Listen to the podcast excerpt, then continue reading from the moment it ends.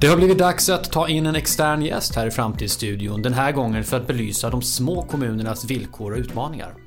Att det är stora skillnader på vård, skola och omsorg beroende på var man bor någonstans i landet har omtalats mycket den senaste tiden. Och att leda en stor och liten kommun är helt olika utmaningar. Idag möter vi Peter Linderoth från Småkom som berättar om de små kommunernas utmaningar och möjligheter framåt. Varmt välkomna till Framtidsstudion. Jag heter Fredrik Thorberger. Men då hälsar jag dig varmt välkommen till Framtidsstudion Peter Linderoth från Småkom. Tackar så mycket. Småkom är samverkan mellan Sveriges små kommuner. Mm. Berätta, vad gör ni för någonting? Vi är ett kompetenskomplement kan man säga till Sveriges kommuner och regioner som ju är vår huvudorganisation. Då. Men vi kan fylla på där de kanske inte har den här grundläggande kunskapen om landsbygdens olika frågeställningar. Då. Och vi har ett jättebra samarbete med SKR. Så att, eh, det är där vi har vår nisch. Då. Och Just sen, vi jobbar med massor med olika frågor. En del är ju samma som SKR har. Men att vi jobbar med dem på vårt sätt och med de förutsättningar som finns i våra kommuner. Då. Och det tycker vi är jätteviktigt. Då. Mm. Hur många medlemmar har ni? Det är 68 i dagsläget. Mm. Vi hade ett par stycken som lämnade oss tyvärr nu då vid årsskiftet och någon tillkom då. Så att, men det är så då. Men vi bildade föreningen då. Vi är ju en förening numera då. Vi bildade den 2006. Då var vi 30 medlemmar. Och då hade vi en sån utopisk målbild på 40-45 kommuner. Mm. Och nu har vi varit uppe i 70 då som sagt Och det är ju fantastiskt bra. Ja, det slaget med råge. Ja, det, ja, precis. Så det har väl jag velat tolka som att man är nöjd med vårt sätt att jobba då, och det vi uträttar och det vi får gjort. Det. sen kanske inte den tolkningen är rätt, men så tolkar jag det. Det tycker jag. Vi, vi tolkar Ja, på det sättet. ja, det känns precis. bäst så. Ja. Ehm, eh, lyssnarna hör ju att du är från Västsverige. Berätta lite om din bakgrund. Mm. Jag är född och uppväxt i Karlsborgs kommun då, som ligger ut med Vätterns strand uppe i norra delen av Vättern. Och eh, har en bakgrund i Försvarsmakten i första hand. Då, där jag har varit verksam på ett antal förband. Man har lagt ner, alla förband jag jobbat på har man lagt ner i Försvarsmakten. Så att, Är det eh, så slumpen det eller var- samband? Ja, det var det jag var lite rädd för när jag började i Karlsborgs kommun då som kommunalråd där. Om det skulle bli nedläggning av Karlsborgs kommun då. Men det har det ju inte blivit då som tur är. Utan Ja, just det. jag har, eh, så det har varit. Sen har jag varit av då. Vid någon av de här nedläggningarna så hoppade jag av och jobbade på Televerket som det hette på den tiden. Då. Mm. Och, mm, sen har jag varit där och min fru är också från orten och vi har uppfostrat fem barn som nu är utflugna ur boet. Och nu Mm. kommer nästa generation och fyller på. Ja, Sen- så att jag har varit kommunstyrelseordförande. Jag blir så trött på, på folk som bara tyckte. Vi hade ju fem barn som sagt var i väldigt tät ålder. Jag gick på föräldramöten kändes det som varenda kväll i veckan. Oj. Och alla bara satt och gnällde. Då Mm. tänkte jag det ska inte jag bli en sån som bara sitter och gnäller utan då försöker jag göra något. Och då engagerade jag mig politiskt då. Och det var alldeles i slutet på 90-talet. Så att valet 98 ställde jag upp. Okej. Och eh, det gick så illa då så att jag blev kommunalråd faktiskt i Karlsborg. Så jag Raka vägen? Ja, rätt in bara i smeten där. Det var jättespännande. Hade, och det var nog inte, men jag hade otroligt mycket personkryss och det berodde inte på att jag var bra utan jag tror faktiskt att det handlade om att man ville ha något nytt och man ville bli av med det gamla. Ja, för det var ju min fråga. Hur hamnar Mm. man i ett läge när någon går raka vägen upp? Det var så, jag var, jag var jag tror jag proportionellt sett då så var jag jag var kryssad på 30-40% av våra valsedlar då. Oj. Och det var, jag tror det var tre bäst i Sverige eller något sånt där. Då. Oj, oj, Och då. Så det var ju ett fantastiskt mandat att gå in med. Mm. I en situation när Karlsborgs kommun befann sig i, en väldigt, väldigt besvärlig situation. Då. Vi hade avtal med alla akuter som staten uppfann då. Rev massa bostäder och vi fick sanera ganska rejält i vår verksamhet. Så det var en tuff period. Men då var det en fördel att inte ha någon som helst bakgrund då. Just det. Men gick det du ut med det innan? Så, så visste folk att det var det de valde när de valde det? Ja, det var, jag var ganska tydlig med det här då. Att man hade, för jag tyckte man hade lite fel... Jag vet inte. Vi blev av med en flygflottilj på 90-talet då med 550 arbetstillfällen. Och det som sagt var, det krävdes ingen rocket science för att begripa att vi ville tappa befolkning då. För de var Nej. ju väldigt attraktiva på arbetsmarknaden. Och den arbetsmarknaden fanns inte i Karlsborg eller vårt närområde. Vi tappade mycket folk och det är klart att då var man tvungen att göra något. Och Karlsborgs kommun hade väl då som alla kommuner en vision om att bli 10 000. Vi, vi var 8 200 ungefär när man la ner F6. Ja. Och jag predikade alltid att vi skulle bygga en jättebra kommun med kanske 6 500-7 000 invånare istället. Jaha, du hade en nedskalningsidé? Ja, egentligen då. För jag menar på att det var ingen katastrof om vi drabbas av det. Utan vi skulle kunna ha en jättebra kommunal service ändå. Och det är klart, det var ett budskap som inte alla gillar då. Nej. Men efterhand så smet ju det här in på något sätt. Och jag tycker vi har hamnat där. Vi har en fantastiskt välskött och bra kommun idag. Och är nästan exakt 7 000 invånare idag. Så man behövde inte vara 10 000 för att vara en bra kommun. Utan man kan vara 7 000 och vara en jättebra kommun då. Just det. Så det var väl några av de här bitarna som han då... Och det hade, jag, det hade jag inte kunnat gjort om jag hade varit befläckad med en tidigare politisk karriär. Det är jag helt övertygad om. Utan jag kunde komma in som ny och folk köpte liksom det här på något sätt. Och det, det, det bara accepterades. Så det hade mina företrädare hade de fått mandat i en period till då tror jag inte de hade lyckats med det. De hade kanske inte velat sagt så heller. Det. Nej, det här, det här är ju högintressant. Alltså, du är ju ordförande då för Småkom där små kommuner samverkar för att få kompetens och opinionsbilda och, och, liksom få andra att förstå villkoren i att driva små kommuner. Precis. Och så har du själv blivit vald med ett nedskalningsprogram. Kan Ja, egentligen. Och så menar du att det kanske underlättar då att inte ha någon historia. Man, man sviker inte något man har sagt innan Precis. utan man kommer med ett helt annat alternativ. Så är det. Jag tror det var mycket av det som var förklaringen att man hade någon slags mandat där då som var ganska öppet i början då. Och sen är det klart hamnade väl jag i ett läge där folk började eh, märka av det som skedde då så att säga. Karlsborg så var ju inte alltid man var...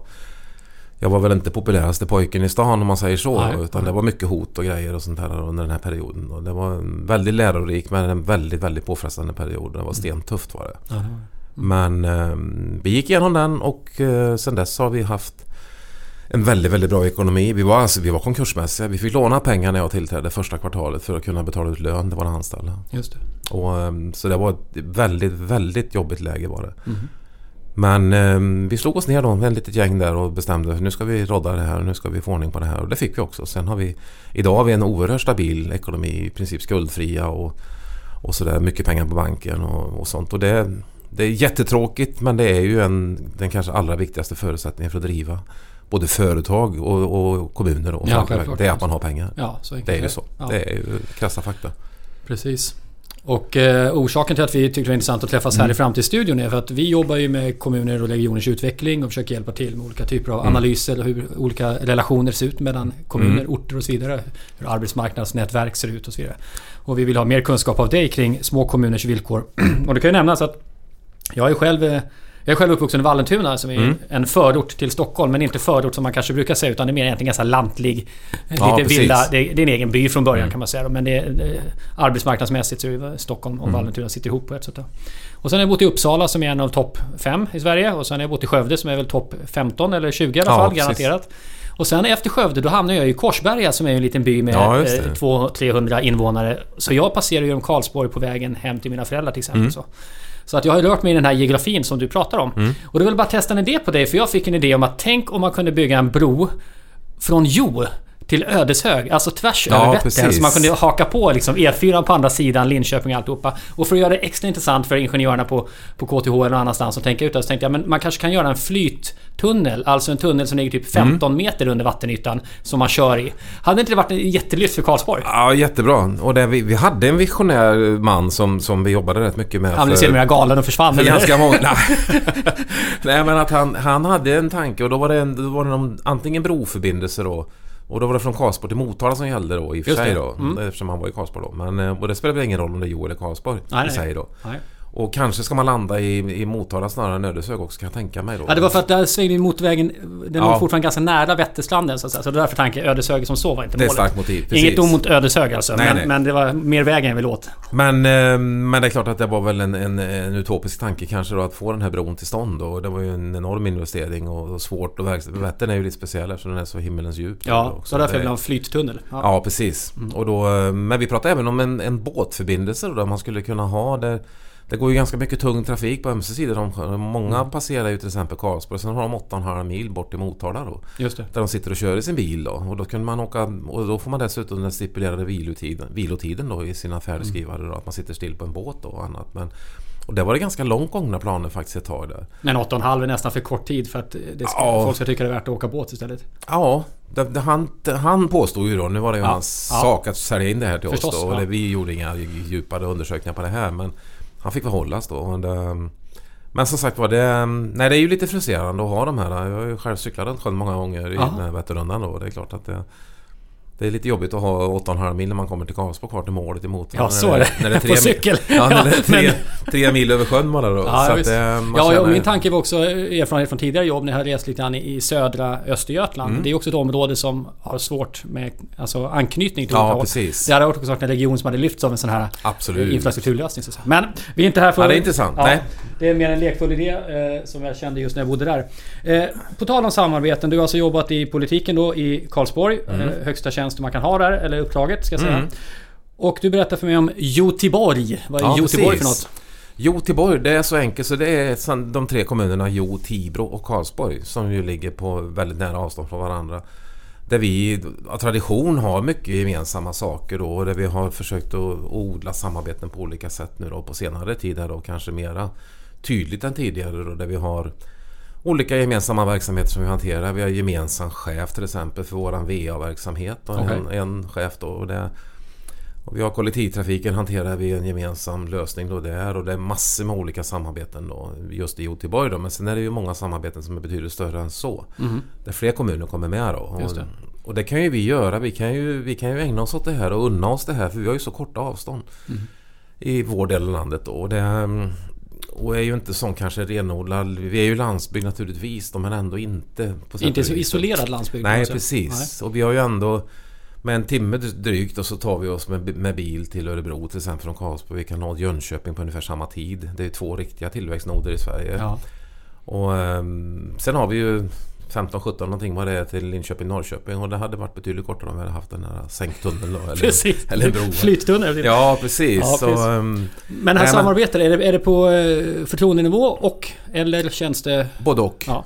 Det är det. Så att um, vi har många arbetsgrupper och vi har tagit beslut i respektive fullmäktige att vi ska söka samarbete inom så många olika... Från början var det bara helt inriktat på de tunga verksamheterna och hårda verksamheterna. Okay. Uh, men det har vi breddat lite grann så att nu ska vi försöka hitta samarbeten även på för det är väl det som är samarbete är ju något som växer väldigt mycket nu idag då, men, och, och, men fortfarande är det väl så att det handlar väldigt mycket om, om de tunga frågorna. Då. Man har ett gemensamt lönekontor en gemensam växel kanske. Ja, det är drift vi snackar här. Ja, mera sånt då. Mm, och mm. kanske man bygger någon organisation kring det då. Men mm.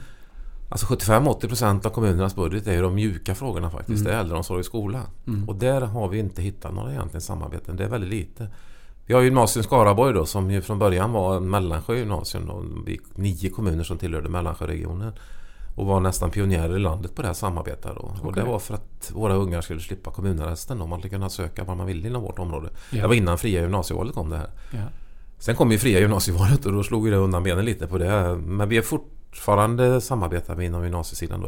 och det är alla 15 med i Skaraborg. Just det. Och det, men, det, men det är ju inte så mycket. Det är mer av praktiska skäl. Det är inte så mycket för att hitta effektiviseringar och pengabesparingar och sånt. Utan det som man väl ofta söker annars då. Men det gäller att hitta och den knuten är den är svårlöst faktiskt då hur man ska kunna hitta samarbeten på det här. Just det. Men ni har inte på allvar diskuterat sammanslagning? Nej, inte egentligen då. Jag ser inte egentligen behovet då för våra delar. Vi har, alltså både Jo, Tibro och Karlsborg har ganska stabila ekonomier. Vi har inga större rekryteringsproblem. Vi får mycket folk som söker när vi har tjänster ute. Eh, vi lyckas fortfarande hålla kompetensen och när vi inte gör det inom speciallagstiftningsområden och sånt, ja då samarbetar vi med Skövde till exempel. Ja. Om juristtjänst köper vi lite grann Skövde. Vi har en gemensam miljösamverkan som ju bara myndighetsutövning. Där sex kommuner är ihop. Det är en, det är en fantastisk organisation. Vi mm. Ja, lite av varje så här. Mm. Så att vi, har egentligen, vi ser egentligen ingen större anledning faktiskt rent krasst att slå ihop kommunerna. Så illa är det inte? Nej, det är absolut inte. Nej, utan nej. Det, vi Nej, jag vet inte. Och sen, sen tror jag kanske också att om man då skulle prata en kommunsammanslagning i vårt område så känns den konstig om man gör det i Göteborg. Som blir då 25 000 invånare. Då skulle naturligtvis Skövde vara med också. Just det. Så är vi ja, för Skövde är ju det närmsta så att säga, mer dynamiska noden. Precis. Ja. För du nämnde avståndet till Jönköping och Örebro. Men bara för att orientera folk här. Vad har vi Skövde? Skövde ligger 4,5-5 mil någonting bort från Västerut liksom? Ja, precis. Mm. Och de, så det problem som möjligen finns med Skövde, där har jag sett en stor skillnad då på dem. Men Örebro, Jönköping, eh, Linköping, Norrköping och alla de här Växjöregioner och allt vad det heter.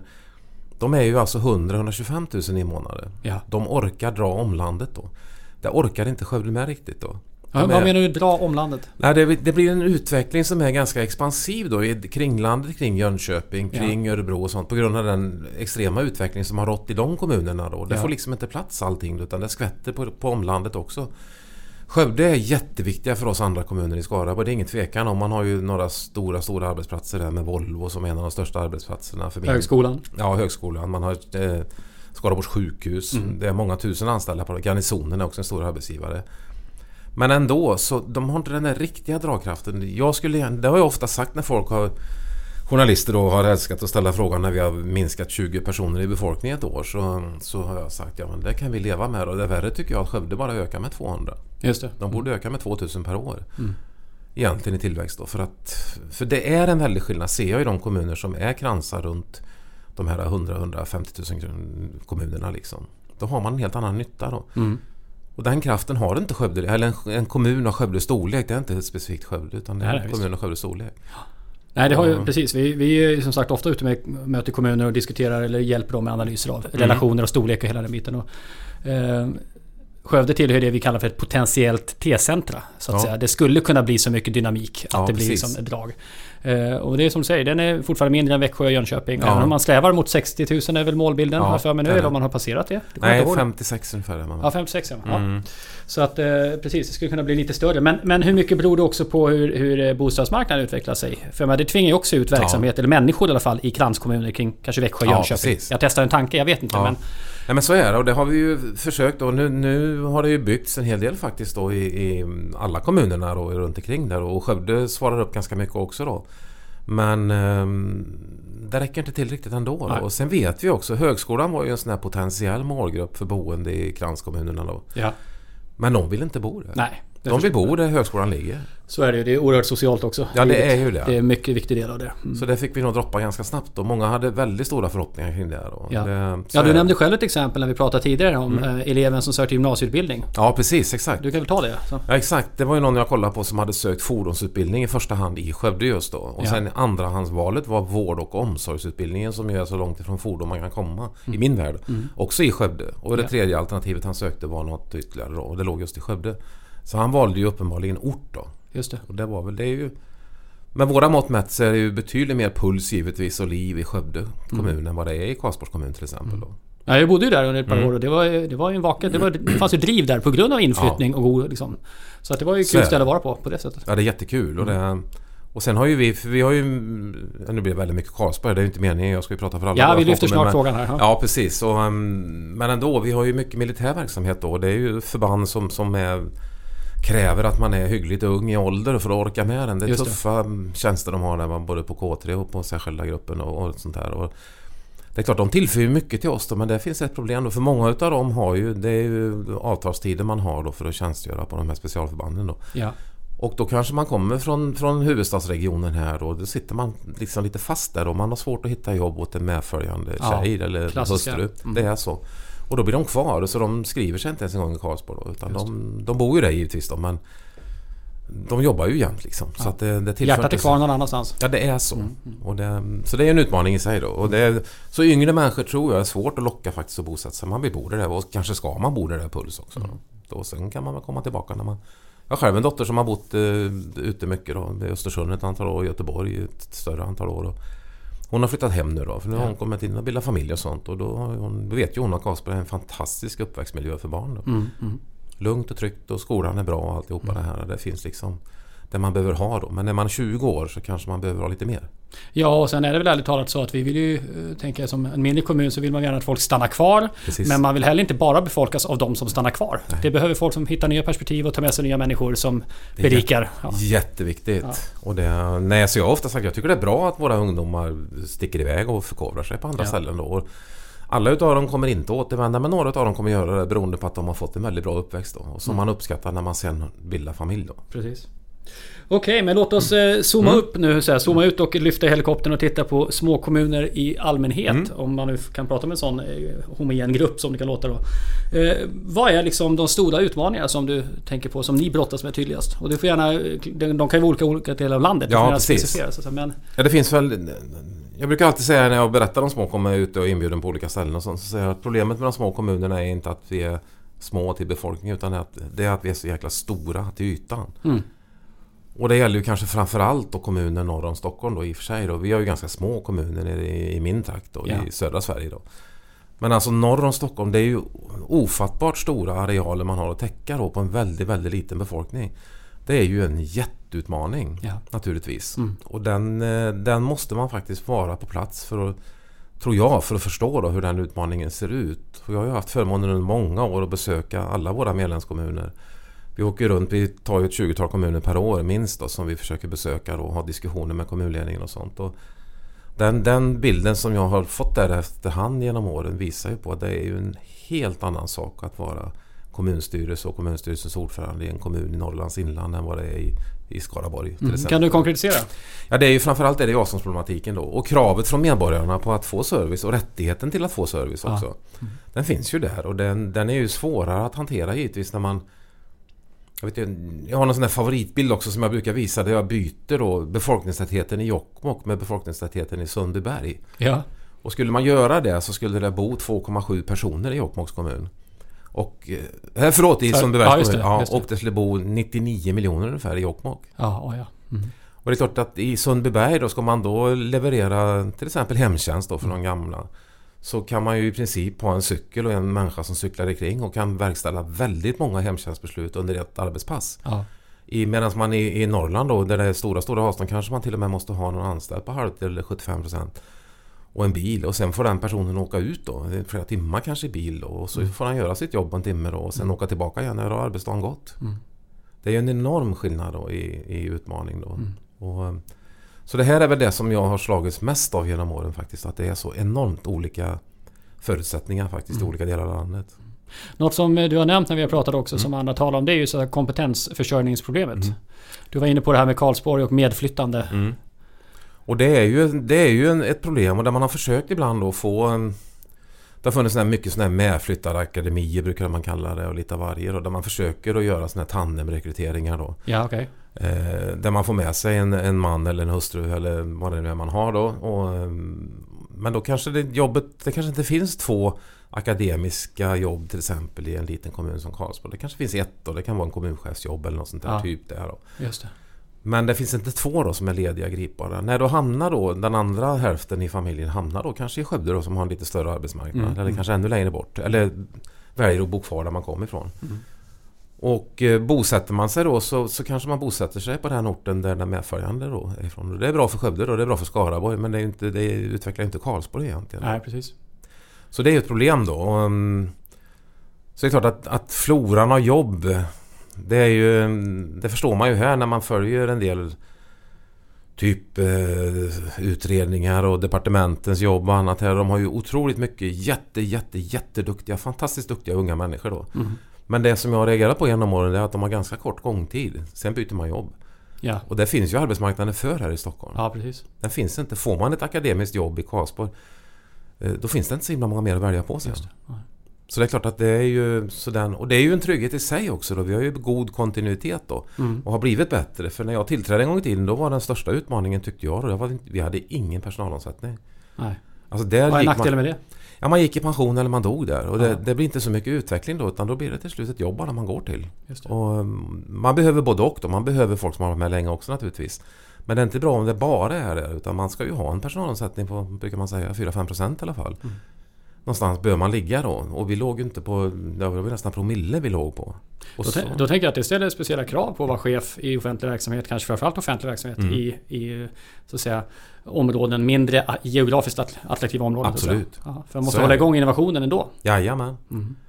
Och det, nej, så det är ett svårt uppdrag och det är klart att de har ju ofta små resurser knutna till sig också de som är kommunchefer och, och andra chefskap då i, i våra kommuner och det är ju sånt här som man ibland baxnar lite när man ser då hur, vilka resurser man ändå har då. För uppgiften är precis densamma. Det är en kommunchef i en liten kommun har ju precis lika mycket arbetsuppgifter som en i den stora kommunen. Mm. Eller mycket ansvar ska jag säga. Just det. Men har faktiskt betydligt fler arbetsuppgifter som, som hen måste lösa själv. Just det. Där det inte finns någon Det finns inga utredningskapaciteter och sånt där till exempel då. Det är massor med sånt. Och jag, vi ser det tydligt i Småkom då när vi är ett av medlemskapets mervärden som är väldigt uppskattat. Det är vi försöker lägga en hel del tid på att besvara olika viktiga statliga utredningar som kommer. Och den är jätteuppskattad den servicen. Och det får våra medlemmar ta del av då, våra remissvar. Ah, okej. Och det kan de använda sen som sitt om de vill då, eller också kan de bara meddela att de ansluter till vårt svar. De kan Mm. byta huvud i, i svar, använda vårt svar rätt upp och ner. Mm. Den är jätteuppskattad och det har jag ju förstått efterhand att det är... Får man ett sån remiss till exempel, kommunutredningen som är aktuell nu då, som ju alla är jätteintresserade av. Men då lägger man det på kommunchefen Just det. som ska svara på den remissen och det orkar inte hen med då kanske då, Nej. bland alla andra uppgifter då. Och, ehm, och så det är ett bevis för att det finns, det är väldigt, väldigt små organisationer. Mm. Vi pratar ju här om Mm. små kommunernas villkor men också skillnader både mellan små kommuner men mellan små och mellanstora och stora Mm. kommuner. Så. Eh, Har du några tankar om att man skulle få eh, alltså ännu mer justera förutsättningarna eller utjämna villkoren? Nu finns det ju sådana system på den Mm. ekonomiska sidan men, men kan du se andra grejer som du har tänkt på? Så här? Tänk om man jobbar som eh, kommunchef nu i en mindre kommun. Man kanske borde få nå- ha andra typer av resurser för Ja, att kompensera precis. för det. För att annars lyfter man sig liksom aldrig ur problemet kanske. Man hinner Exakt. inte vara så bra chef och ledare som det skulle behövas för att attrahera kompetens. Och då blir det heller ingen... Så. Nej men exakt och det är en- del i det som, som får stryka på foten en hel del i den lilla kommunen med den lilla organisationen. Det är ju just det ni håller på med till exempel, omvärldsspaningen. Eh, som ju är bristfällig i många kommuner, det vet jag då av tidsskäl och orkesskäl så att säga hos de som, som skulle kunna svara för den då. Och vi förde ju in i, vi hade ju förmånen att få med ganska aktivt då när man skrev direktiven för den här kommunutredningen. Ja. Och då förde vi in asymmetritanken då. Det vill säga att man skulle ha en asymmetrisk kommunorganisation. Mm. Att kommunerna kan ha olika uppdrag. Idag är det ju så att. Bjurholm med 2400 pers har exakt samma uppgifter och krav på sig som Stockholms kommun med en miljon invånare. Ja. Och är det rimligt? Och det har man gjort en, jätte, en jättebra rapport på då när man har tittat på det här och där man kanske då inte kommer fram till att det är nog inte så enkelt att göra det här då. Att man har olika uppgifter då. Men eh, jag tyckte det var intressant för den utredd. För förut har alla bara sagt det. Nej det går inte. Och så har man inte gjort någonting åt det. Men Ah, nu är det ändå utrett ordentligt och man har gått i botten med det. Titta på andra länder som har asymmetrisk kommunorganisation. Okej. Det finns de som har det. Ja. Och det kanske är så att då, då kan man väl föra över en del uppgifter från den lite mindre kommunen till en större kommun eller till länsstyrelsen eller regionen då så att säga man är då. Men utredningen var egentligen emot till slut någon slags... Ja, den landar väl i det. De som satt i utredningen att de tyckte inte det här var så bra idéer då kanske då som var. Men jag vet inte. Jag, för mig är den inte död fortfarande faktiskt. Då, utan jag tror man kanske kan hitta någon. Och på sätt och vis har vi ju nästan en asymmetrisk. För det är ju många utav de minsta kommunerna har ju inte möjlighet att lösa en del frågor idag själva. Utan Nej. man måste ju ta hjälp någonstans ifrån. Via ett avtal eller vad det nu är för någonting. Kommunalförbund eller gemensam nämnd eller vad det kan vara. Mm. Och det, så lite finns det ju det. Och, så jag vet inte men... Eh, Men jag, Mm. vi såg på idag här på Dagens Samhälle, tidningen. mm, Så handlar det just om kommunutredningen. Och eh, då eh, var det rubriken där Slå ihop och bli skuldfri. Intresset för kommun, kommunsammanslagningar är svalt. Ett drastiskt förslag om att de som går ihop slipper sina skulder kan ändra på det. ja. Vad tänker du om det här? Ja, den är ju intressant då för att eh, i direktiven då som det står till alla statliga utredningar i princip då så står det att de förslag man lägger ska vara kostnadsneutrala. Mm. Och det här fanns det någon beräkning på då om man rent hypotetiskt skulle tänka sig att de kommuner som skulle kunna tänka slå ihop då så skulle det kosta statsmakten 500-600 miljarder någonting om jag kommer ihåg. Det var 560 miljarder eller något.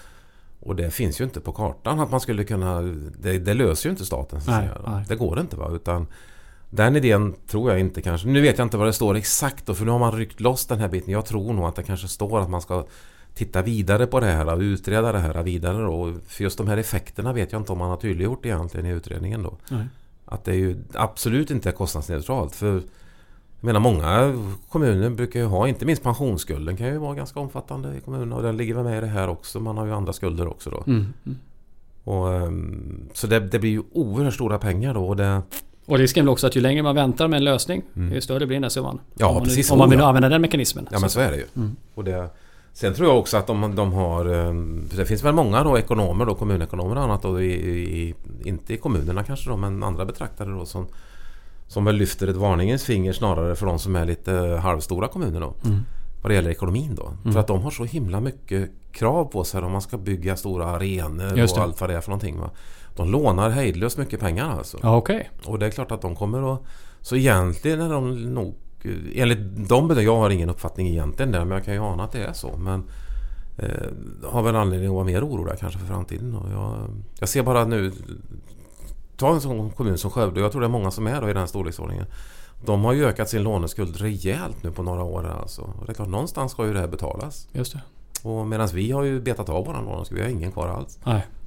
Och Ja, det är ju fördelen med att ligga nära en sån motor också. För att Precis. man kan åka till deras prisbelönta äventyrsbad utan att behöva bygga själv. ja precis. Och de måste ta det ansvaret, de Ja. lite större. Va? Det är ju så. Aha. Men de kanske inte egentligen har de musklerna då. Det är, jag menar den här stan då som har Stockholm här då som har en, en budget, jag vet inte vad de ligger på i sin statsbudget här då men det kanske är en 50-60 miljarder åtminstone tänker jag. Ja.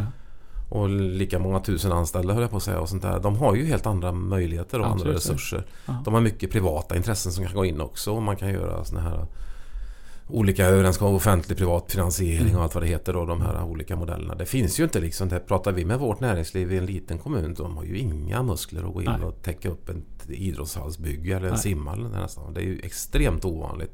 Det finns exempel på det i några av våra kommuner där man har gjort det, det lokala näringslivet faktiskt har, man har någon stor arbetsgivare som har gått in och byggt en ishall till exempel. Ja. Och som kommunen sen tar över och driftar då. Det är ju, det är ju gynnsamt givetvis. Ja, visst. Men, eh, men jag vet inte, så att det här med... Nej, jag, jag tycker det känns lite eh, tokigt och det borde egentligen vara andra incitament som lockar till att slå ihop kommuner än att man blir av med sin skuld. Och när vi såg den här artikeln så sa du jaha Borgholm och Mörbylånga för Mm. de eh, får uttala sig här. Och då sa du ja det där har man försökt förut men det är oerhört Ja. svårt ibland att få med sig folk på sammanslagningar. Berätta mer. Så är det. det är väl, eh, och det är ju det som finns i den så kallade indelningslagen. Och så finns det ett krav på att man ska höra befolkningen. Om man, eh, om man ska göra en sammanslagning. Ja, det var väl det lite grann regionfrågan föll på tror jag också. Eh, och det är väl det det fallit på i kommunerna med. Då. Man har folkomröstat i alla fall som jag vet två gånger då på, på Öland. Då, om att bilda en slags Ölands kommun. Då. Det har varit nej båda gångerna. Eh, Bräcke, Ragunda, två småkommuner utanför Östersund och Jämtland har också prövat några gånger. har varit nej. Eh, Dalslandskommunerna testar att slå ihop till en Dalslands kommun. Det blir nej. Varför är det här viktigt för folk? För, Jag det, jag har svårt inte. att förstå det. Ja, lite, om man ska raljera lite då så är det väl så att om man, om man ordnar en folkomröstning så vet ju folk vad kommunledningen vill för någonting.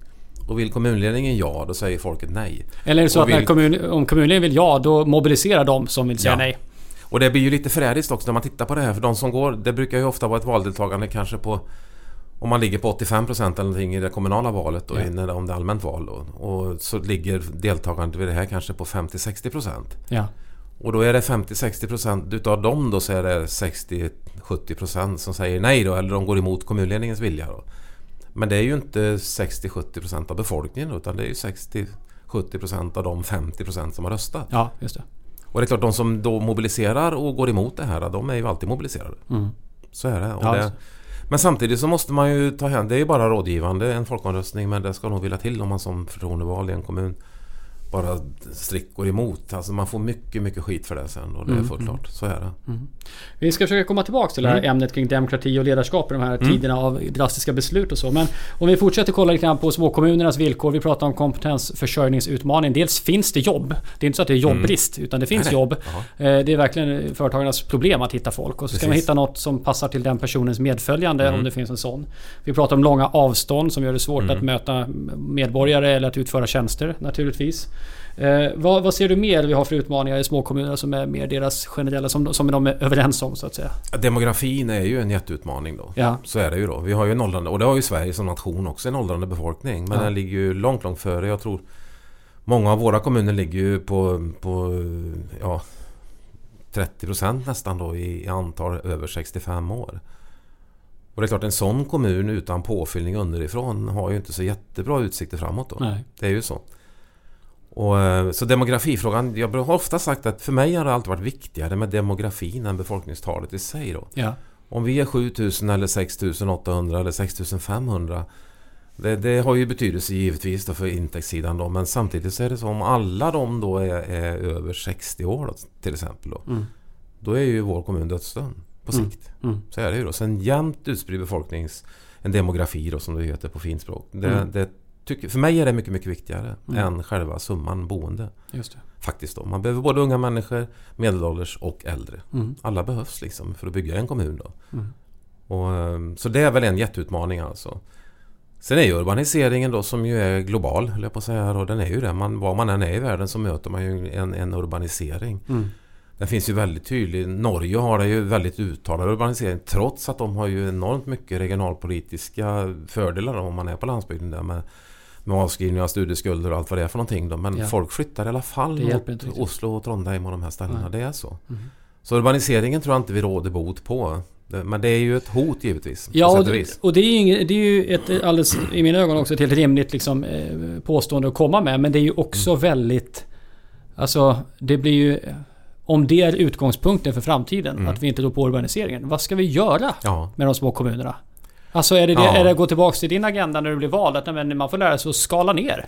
Ja, det är, klart, det är väl en del i det då. Men sen finns det ju någon slags smärtgräns där också. För det är klart, någon slags volym måste ju en kommun ha då. Om man har. Men samtidigt, vi har Bjurholm, de är 2400. De lever sitt liv. Ja. Eh, funkar rätt så bra tror jag. Och, Ja.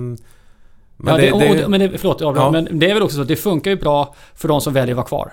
ja, precis exakt. Alltså det, är- ju de premisserna hela tiden så att säga. Som, och det gäller ju alla kommuner på sätt och vis. Men det är ett större spektrum av möjligheter i en större ort och ett större spektrum av människor på något sätt. Och ju mer eh, speciella livsvillkoren blir desto mer speciella gruppen som bor där. Ja, har man dessutom den förmånen som ju ändå typ Djurholm har och som ligger... Det är ju en krans till, till Umeå då. Ja. Som ju är väldigt expansiv. Ja, visst. Och de har nog dragit nytta av det också i Bjurholm. Då. Det är Ja, inte alltid man gör det då. Kommer man lite längre bort då ifrån den här staden som växer så blir det ju svårare att dra nytta av stadens tillväxt då. Ja. Och där är- summerar du ju liksom en av de huvudpunkter vi har när vi är ute och möter. Alltså Ja. uppkoppling. Precis. Är liksom, det är nummer ett nästan. Ja. Alltså, det är det som avgör var du hamnar i, i dina Ja, livs, livschanser som... Nej, för det är ju som. Västra Götalandsregionen då, som ju många har diskuterat av och till. Den fyller ju 21 år i år. Ja. Och ehm, den är ju där för att stanna givetvis då. Och det är klart att det har ju varit en tillväxt i Västra Götalandsregionen sedan 99 när den bildades. Men den tillväxten ligger nästan till 100% i en linje söder om Borås någonstans. Oj. Det är ju alltså Göteborg som växer, Göteborgsregionen. Ja, Det är ju så. Men det har ju vi andra nytta av i skattebaser och annat. Vi har ju kunnat behålla en sjuk... Jag tror Skaraborg har minskat med, med ett Essung och ett Grästorp typ eller något sånt där på Mm. de här åren.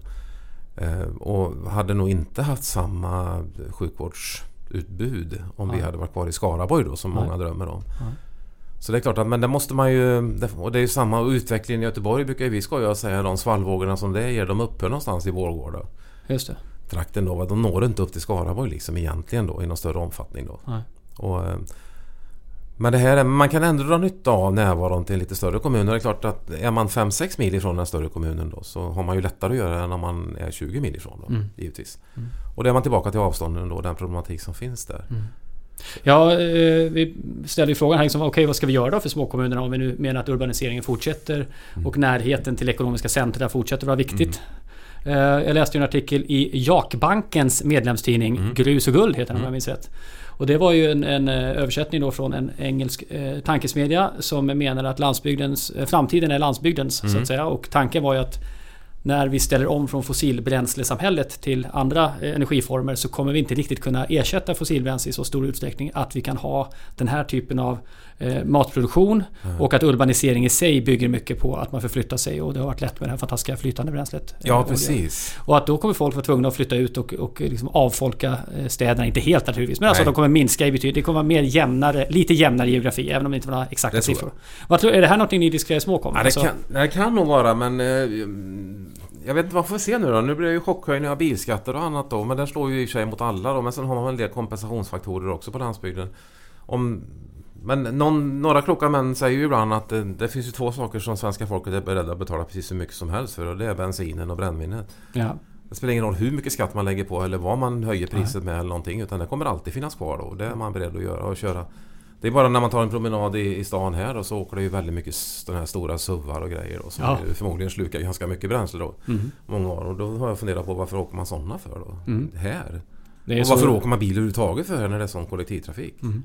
Som det är här då. Det, men så jag tror säkert att det kommer vara en och annan som rör sig. Och det sker ju en förflyttning även ut på landsbygden givetvis från de stora städerna. Så är det. Mhm. Men eh, förflyttningen är ju större eh, in emot storstadsregionerna givetvis. Då. Den är ju det. Mhm. Kranskommunerna vinner just nu. Ja, precis. Mhm. Mhm. Så det är klart att det...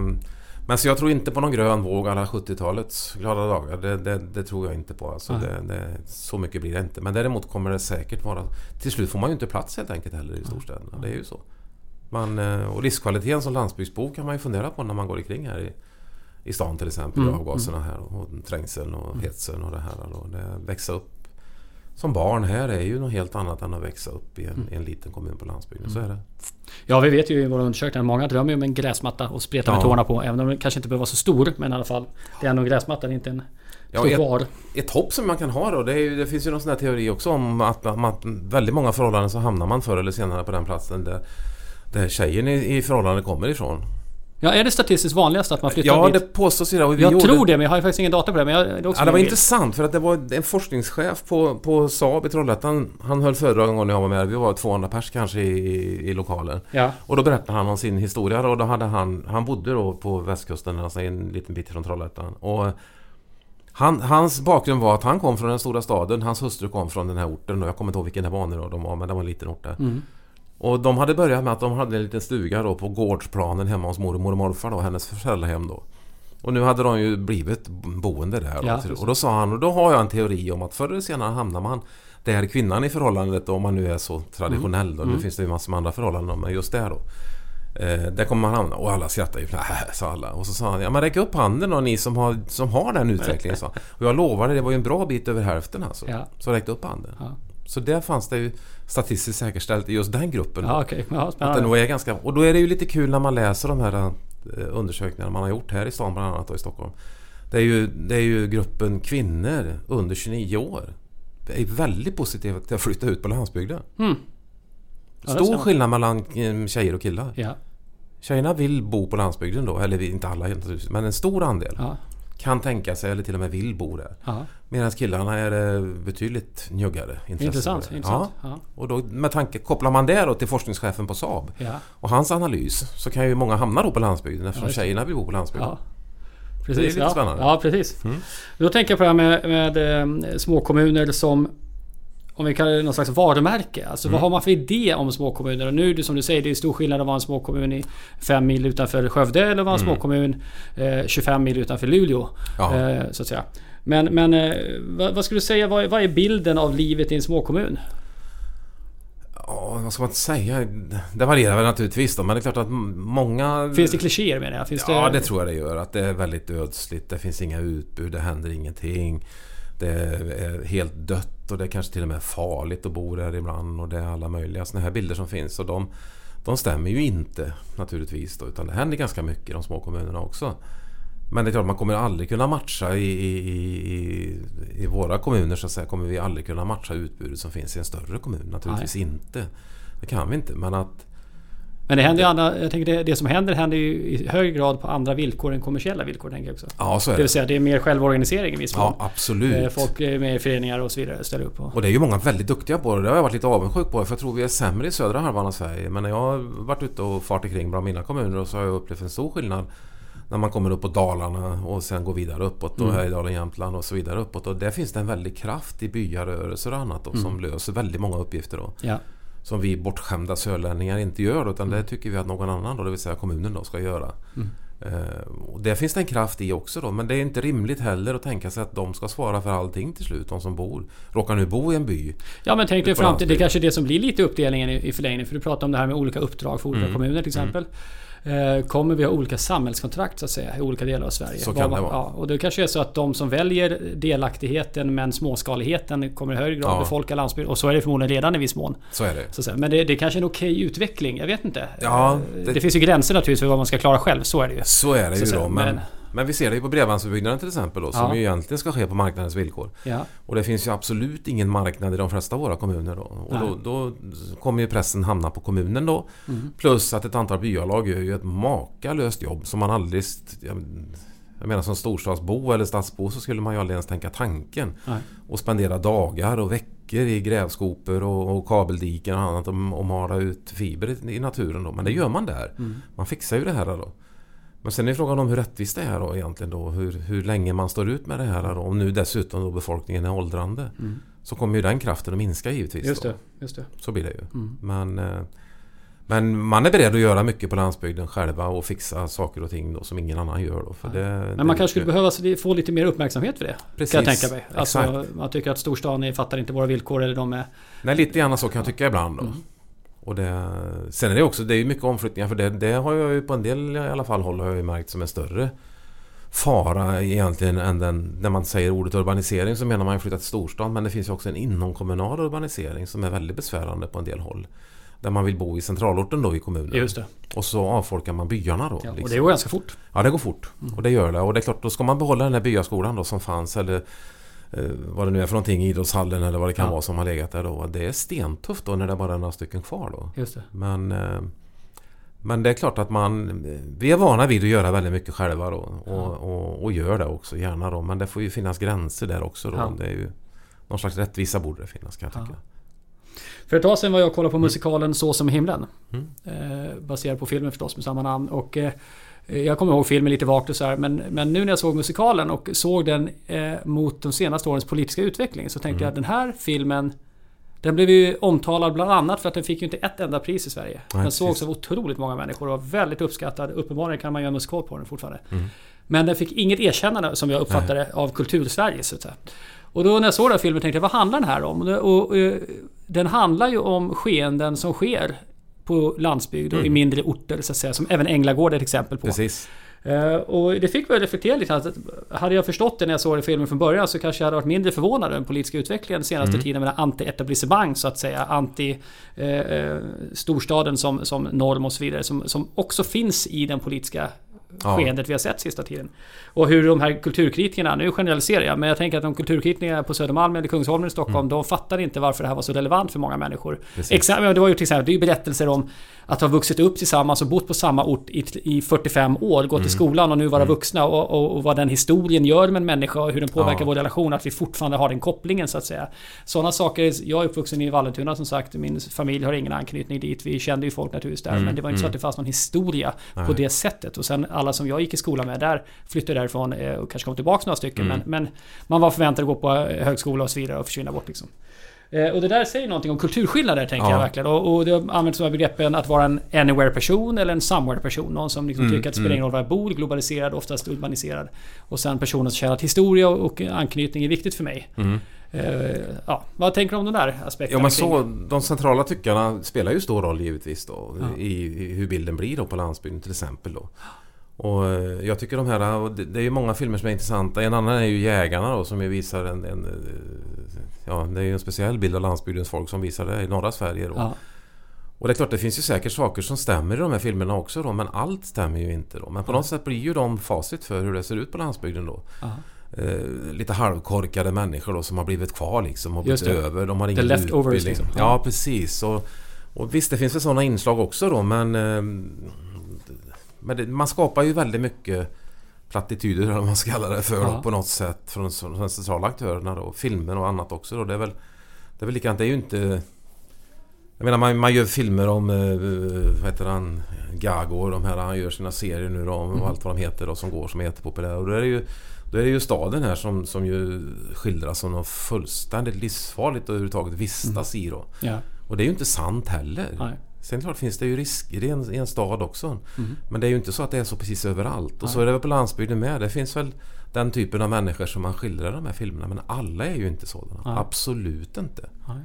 Och, nej, nej. för jag har nyligen själv fått eh, bekantskapa, liksom bekanta mig med Eh, personer som kommer från annan så säga, kulturell bakgrund än jag. Mm. Alltså mm. Inte, då, inte kulturella betyder att de har utrikesfödda eller har någon Utan mm.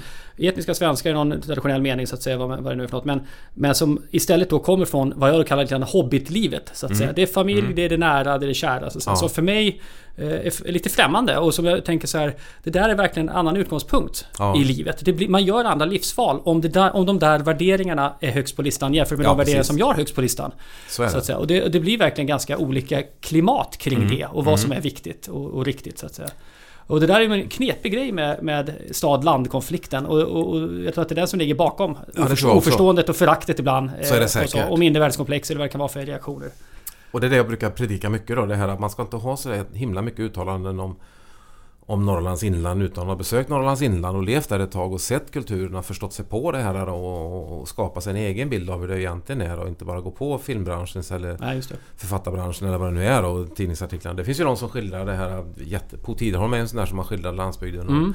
på ett väldigt speciellt sätt och som jag tycker är bra då, det han redovisar. Och han har ju haft dokumentärer på TV och annat mm. då. Som har varit jätteintressanta då. Och, ehm, men jag tror man sen, sen tyvärr då så bidrar vi nog själva ibland också då till... Vi går ju på den här myten på något sätt, vi som bor på landsbygden också och tror att ja men det är nog faderullan så här. Mm. Och så bekräftar vi den på något sätt. Okay. Och, och, så det finns en del att göra där också. Mm. Att visa mer stolthet över att faktiskt bo på landsbygden. Jag kan tycka det Många tycker att den sociala kontrollen exempelvis är påfrestande på landsbygden. För mig är den jättebra. Mm. Jag tror ingen behöver riskera att ligga död i en trappuppgång i tre månader i, i Karlsborg eller Sorsele eller någonstans. Det, det, händer liksom inte. Vi tar hand om varandra. Det finns ett stort värde i det här och som man inte har Just det, men då bara för att utmana dig för det. Mm. Jag säger du som är en högstatusperson i ditt hemområde. Ja, men jag tror inte det handlar om det. Alltså? Nej, mina, jag kommer från en extrem arbetarfamilj med ja, mamma som var hemmafru och pappa som jobbar på ammunitionsfabriken liksom. Och, men, men, men du, du har varit framgångsrik i din hemmiljö? Ja, måste man säga. Om, man, ja. om man blivit kommunstyrelsens ordförande så är man per jo, definition man. framgångsrik. Då, när jag blivit så gammal så att jag valde... Men det var jag ju inte under uppväxten. Nej, nej. Och, det, och, man tog ju hand om varandra. Ja, alltså jag ja. vet ju när, när, när någon granne blev lite krasslig eller någonting. Det var ju en farbror som bodde ovanför oss och ramlade ihop. Ja, det tog ju inte två minuter så var ju mor där och hjälpte till. Nej, och, och vi larmade och vi hjälpte till och bar ut honom när han var dålig till ambulanser och sånt där. Då. Och det, det, sker liksom per automatik där och det, man kan fortfarande faktiskt lämna cykeln olåst och sånt där. Det, det, de här bitarna tycker jag är positiva då i mångt och Sen när man är ung så gillar man inte den sociala kontrollen alla gånger. Då. Det, Nej, precis. det kan vara lite påfrestande. Ja, men det, är det, det det den är till för. Ja, precis. Exakt. Men ja, alltså, jag tycker ja. man kan problematisera kring det här på ett sätt. För varför jag lyfter det med statusperson mm. är att är du avvikare och mm. har så att säga ett lågstatus... Eh, folk ger dig en etikett. Ja. Men Änglagård handlar om det. Liksom, ja. att är man avvikare då är man plötsligt knarkare eller något precis. konstigt. Så kommer Och det där är ju begränsande. Så ja. det är bak baksidan av det då. Medan storstan är anonymiteten. Att jag skiter i dig för vi har ingen relation bara för att vi bor granne med varandra. Det har liksom ingen betydelse. Och det är kostnaden med anonymiteten. Och friheten då så att säga i det. Ja precis och sen tror jag också att de här... Jag tror många av de här bilderna, jag tycker fortfarande att Änglagård 1 är fantastiskt bra alltså som, som en beskrivning av hur det kan vara eller, eller kunde vara kanske mer på landsbygden. För jag tror det här har ändrats ganska mycket också idag. Man är mera vidsynt idag och inte minst har ju då de nyanlända bidragit till det här. Ja, det. har lyft på ögonlocken på många. Mm. Att vi har lärt oss andra kulturer, vi har lärt oss andra sätt att leva. Det är inte konstigt längre om det går en som pratar ett annat språk än vårat på våra gator och sånt där. Då får man en större tolerans faktiskt också. Ja, och jag, jag tror också att eh, det är en gissning här men, men om jag tittar på de data vi får in i olika studier så kan jag ändå känna att samhället som helhet kanske också rört sig bort från det här idealet om den globala, urbaniserade, eh, postmodernt tänkande, eh, ganska akademiska figuren mm. som har varit ideal. Mm. Alltså nu eh, familj, eh, en viss ordning, en slags neokonservatism har kommit. Liksom, alltså, unga generationer är inte rebeller. Nej. Det är snarare liksom en, en, en ordningsamhet ja. som, som kanske jackar i lite bättre. Alltså där eh, alla har tyckt det var viktigt med familj. Men det kanske blir ännu viktigare i en tid som är fragmentarisk. Det är snabba förändringar. Det är sådär. Precis. Och det kan ju vara någonting att det här kanske, finns, kanske också finns en potential för liksom en, lite, lite mer av en återförening måste jag säga. Ja, och land i någon mening. Det är en spekulation men... Ja, men jag tror det. Och jag, jag, för jag menar, diskussionen har ju ofta handlat om stad eller land. Och det är ju jättebra att du nämner stad och land och den diskussionen som är. För det handlar faktiskt om båda två. För staden är beroende av landet också. Ja, Precis som landet är beroende av staden. Ja. Vi är ju definitivt beroende av varandra då, de här olika storheterna. Ja, precis. Och, och, och där har, man, har ni en stor pedagogisk precis. utmaning. Jag var på ett seminarium eh, med en av våra konkurrenter faktiskt och lyssnade. Och då eh, var ju eh, Hela Sverige ska leva. Mm. Där. Och då ställde jag frågan så här, men om vi kunde automatisera all matproduktion. Mm. Om vi kunde automatisera all gruvdrift mm. och eh, skogsbruk. Mm. Och de som bor på landet idag, många av dem skulle flytta in till städerna. Mm. De som idag bor i städerna och skulle få se då att landsbygden avfolkas. Vad skulle de sakna med att det inte bor någon där ute? Ja, precis. Det är en ja, svår det, fråga. Ja, ja, det är en jättesvår fråga. Och det, mm, sen är det också det här där man, där man tar för givet på något sätt att man som, som stadsbo då, så förväntar man sig att man ska kunna åka skidor i ja, våra fjällbyar till exempel. Då. Det är ja. de små kommunerna som ska serva det. Man har ju ett enormt uppdrag egentligen där. Jag vet för några år sedan så besökte jag Tanums kommun som är en sommarkommun på Bohuskusten. Just det. Som är 11 000 invånare cirkus och var då 77 000 på sommaren till exempel. Då. Ja. Och då förväntar sig ju stadsbon bara att det ska fungera allting då. Ska vara. Och det är klart varje sån människa som ändå spenderar sin tid där är ju en potentiell ditflyttare då. Mm, mm. Utflyttare till den här orten då. Men det är ju också ett uppdrag som jag tyckte kommunutredningen kanske då i de mån jag träffar på dem har glömt bort lite grann av det här med det, det uppdraget att man faktiskt som liten liten kommun ändå förväntas ge en service som en stor eller kommun har egentligen då till exempel. Och det är ju samma med fjällorterna och sånt och det är ju enormt mycket folk då under säsong då. Mm. Och bara några hundra kanske i den här fjällbyn under, under resterande del av året. Och det, det ställer ju jättelika krav på den här kommunen då som, mm. som hanterar det här. Mm. Och men som sagt det finns många olika system. Men, men ytterst till syvende och sist är det ju ändå människan som bestämmer själv var, var hen vill bo. Ja, så, är det. så är det ju då. Det, och man har ju rätt till att kräva service var man än bosätter sig i, i landet. Och vi kan ju inte tvångsförflytta folk utan vi är ju tvungna att och, och lösa uppgiften då, även ja, om vi är glest befolkade. Ja precis, det men det är intressant när du nämner ordet tvång här. För nu ska du snart släppa iväg dig till att åka tillbaks mm, till mm. Karlsborg, eller vad du nu ska. Och mm. eh, eh frågan från mig till dig då, just tvång och framtidens förändringar. Det står ett antal ganska många kommuner inför ganska mm. tuffa beslut framöver.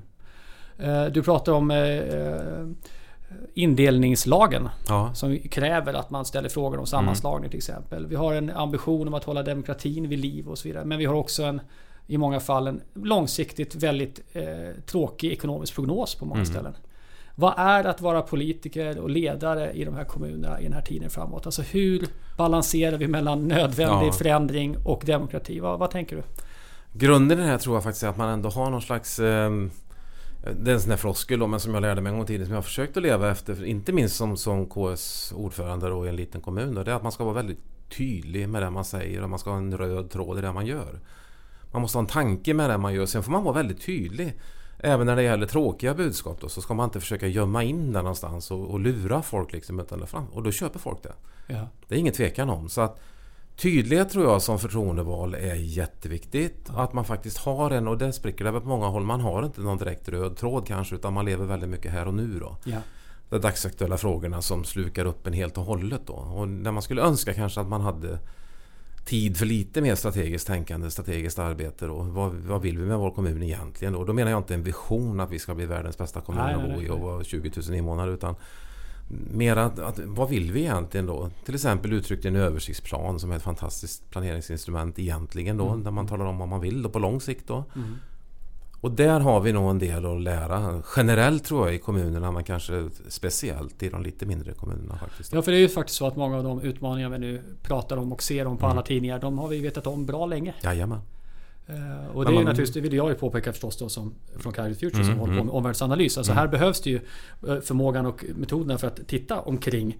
Men också se vad är det vi, vi, faktiskt, vi måste förhålla oss till. Det är inte en ideologisk fråga. Nej, nej, nej. Så här ser det ut. Liksom. Precis. Ja.